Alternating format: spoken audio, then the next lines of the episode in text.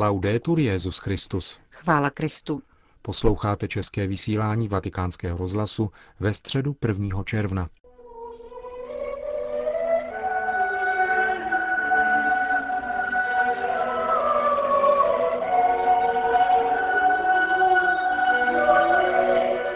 Náměstí svatého Petra se dnes dopoledne sešlo přibližně 20 tisíc lidí a vyslechli si katechezi Benedikta XVI., který se ve svém cyklu o modlitbě věnoval další starozákonní epizodě.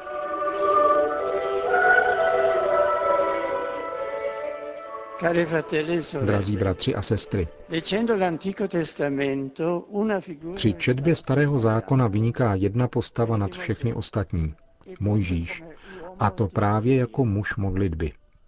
Mojžíš, velký prorok a vůdce z doby exodu, plnil svou funkci prostředníka mezi Bohem a Izraelem. Byl poslem božských slov a pokynů uprostřed lidu, který dovedl ke svobodě zaslíbené země. Učil Izraelity během dlouhého pobytu na poušti žít v poslušnosti a důvěře vůči Bohu, ale také, a řekl bych především, je učil se modlit.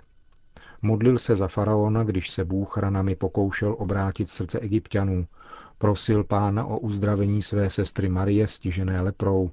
Přimlouval se za lid, který se vzpírá po zprávách, které přinesli vyzvědači. Modlil se, když hrozilo, že oheň pohltí tábor a když zabíjeli jedovatí hadi. Obrací se k pánu a protestuje, když se tíže jeho poslání stává neúnosnou. Vidí Boha a mluví s ním tváří v tvář, jako když člověk rozmlouvá se svým přítelem.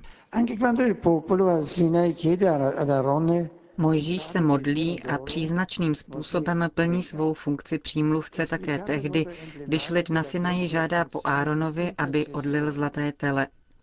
Epizodu podává 32. kapitola knihy Exodus a paralelně také 9. kapitola Deuteronomia. U této epizody bych se chtěl pozastavit v dnešní katechezi zejména u Mojžíšovy modlitby, jak ji podává Exodus. Izraelský lid se nacházel na úpatí Sinaje, zatímco Mojžíš očekával na vrcholu hory dar desek zákona a přitom se 40 dní a nocí postil. Číslo 40 má symbolickou hodnotu a znamená plnost zkušenosti, přičemž půst poukazuje na to, že život pochází od Boha. On jej udržuje. Jíst totiž znamená přijímat potravu, která nás živí. Postit se, zříci se jídla, tedy v tomto případě dostává náboženský význam. Je to způsob, jak ukázat, že člověk je živ nejenom chlebem, ale každým slovem, které vychází z hospodinových úst. Postem Mojžíš ukazuje, že očekává dar božského zákona jakožto zdroje života, který zjevuje vůli Boha, živí srdce a umožňuje mu uzavřít smlouvu s nejvyšším, jenž je zdrojem života, on sám je životem. Zatímco však pán na vrcholu hory odevzdává Mojžíšovi zákon, na úpatí hory jej lid zrazuje. Izraelité, neschopni dále čekat na nepřítomného prostředníka, žádali Árona. Nuže, udělej nám Boha, který by šel před námi, protože nevíme, co se přihodilo Mojžíšovi, tomu muži, který nás vyvedl z egyptské země. Unavení cestou s neviditelným Bohem, když i prostředník Mojžíš zmizel, žádá lid hmatatelnou, dotknutelnou přítomnost pána a v teleti, které odlil z kovu Áron, nachází dostupného, manipulovatelného Boha, který je člověku na dosah. Toto pokušení se na cestě víry vyskytuje nepřetržitě, totiž uhýbat před božským tajemstvím a konstruovat si pochopitelného Boha, odpovídajícího vlastním schématům, vlastním plánům. Tyto události na Sinaji ukazují veškerou pošetilost a klamnou marnost takovéhoto nároku, protože, jak ironicky praví Žalm 106., zaměnili svoji slávu za sochu býka, který požírá trávu. Pán na to reaguje, přikazuje Možíšovi, aby se stoupil z hory zjevuje mu, čeho se lid dopouští a nakonec říká, nebraň mi, ať vzplane můj hněv proti ním, ať je vyhubím. Z tebe však udělám veliký národ. Stejně jako Abrahamovi v případě Sodomy a Gomory zjevuje Bůh Mojžíšovi, co zamýšlí činit. jako by nechtěl jednat bez jeho svolení. Říká, nebraň mi, ať splane můj hněv. Slova nebraň mi, ať splane můj hněv však byla řečena právě proto, aby Mojžíš zasáhnul a požádal jej, aby tak nečinil, čímž vychází najevo, že božím přáním je vždycky spása. Stejně jako v případě dvou měst z časů Abrahama ukazuje se závažnost spáchaného hříchu trestem a záhubou, které vyjadřují hněv Boha, jenž odmítá zlo. A současně má přímluvná modlitba vyjevit pánovu vůli odpustit. Toto je boží spása, která v sobě zahrnuje milosedenství, ale zároveň taky vyjevuje pravdu hříchu, existujícího zla.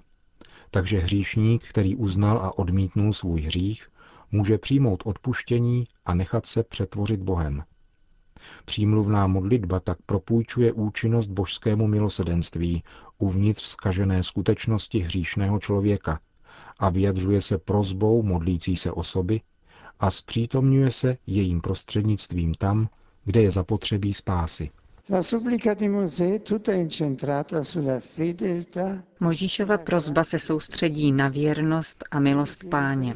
Vztahuje se nejprve k dějinám vykoupení, které Bůh zahájil východem Izraele z Egypta a připomíná pak starobilý příslib daný praotcům.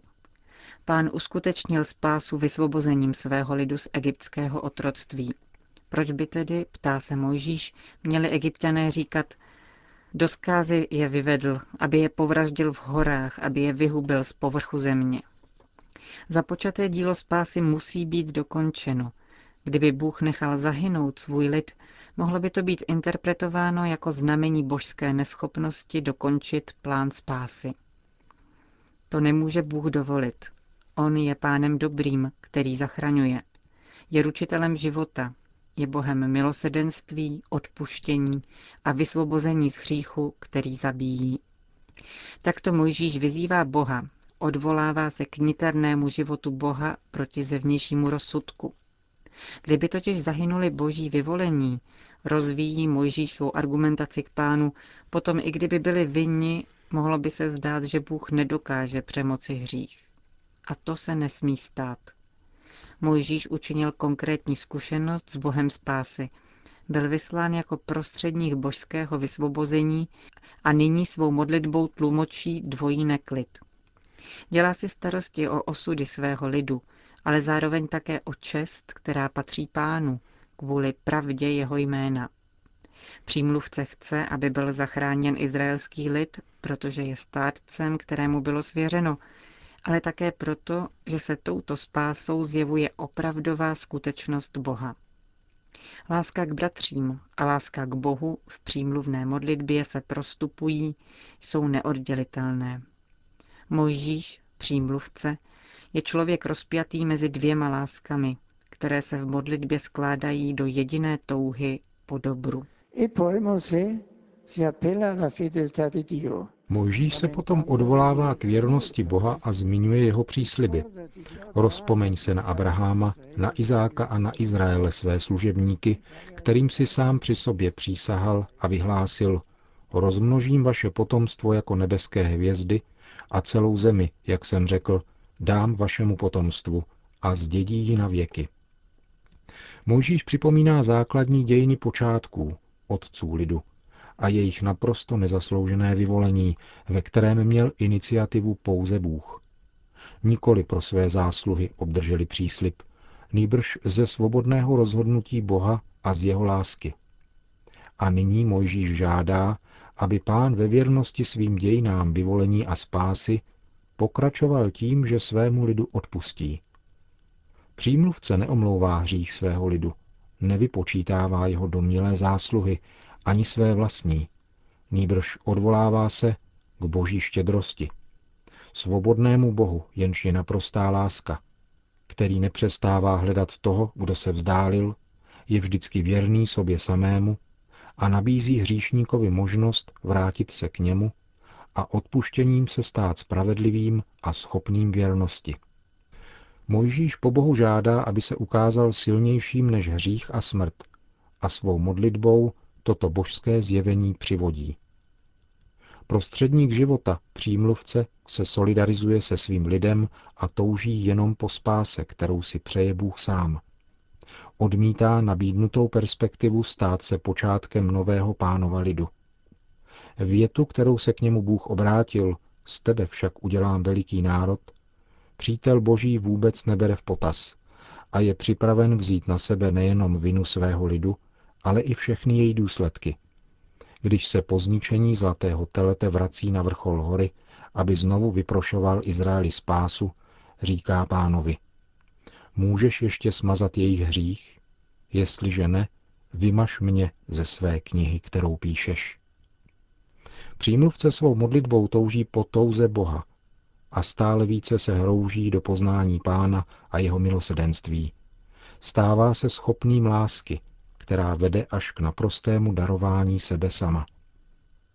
V Mojžíšovi, který stojí na vrcholu hory tváří v tvář Bohu jakožto přímluvce svého lidu a nabízí sám sebe, vymaš mne, spatřovali církevní otcové předobraz Krista, který na kříži skutečně stojí před Bohem nejenom jako přítel, ale jako syn.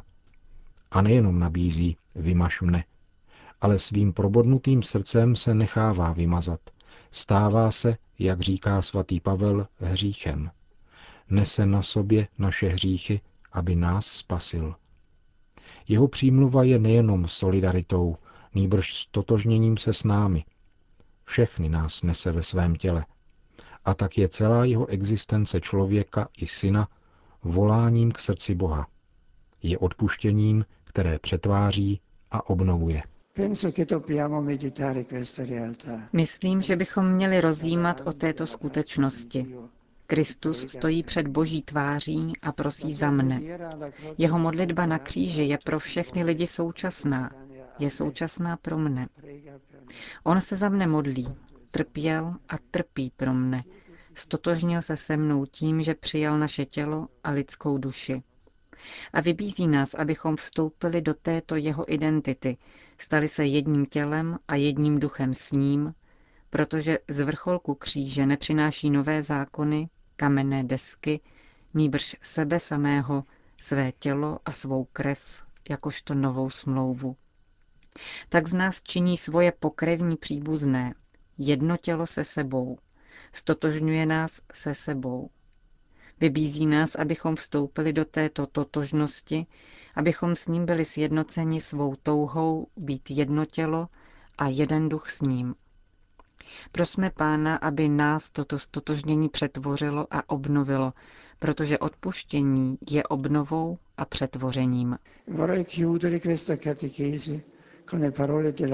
Chtěl bych skončit tuto katechezi slovy apoštola Pavla ke křesťanům Říma. Kdo vystoupí se žalobou proti božím vyvoleným? Bůh přece ospravedlňuje. Kdo odsoudí? Kristus Ježíš přece zemřel a z mrtvých vstal. Je po boží pravici a přimlouvá se za nás. Kdo by nás mohl odloučit od lásky Kristovi? Ani smrt, ani život, ani andělé, ani knížata, ani vůbec nic stvořeného nebude nás moci odloučit od lásky v Kristu Ježíši, našem Pánu.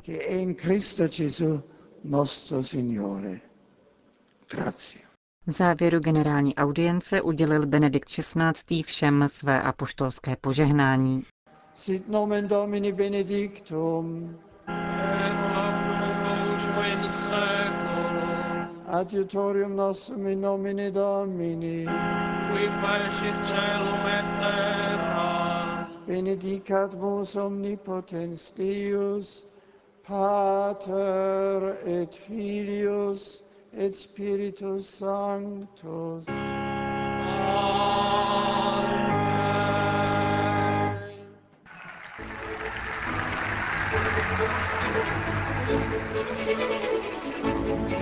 Amen. Končíme české vysílání vatikánského rozhlasu. Chvála Kristu. Laudetur Jezus Christus. thank you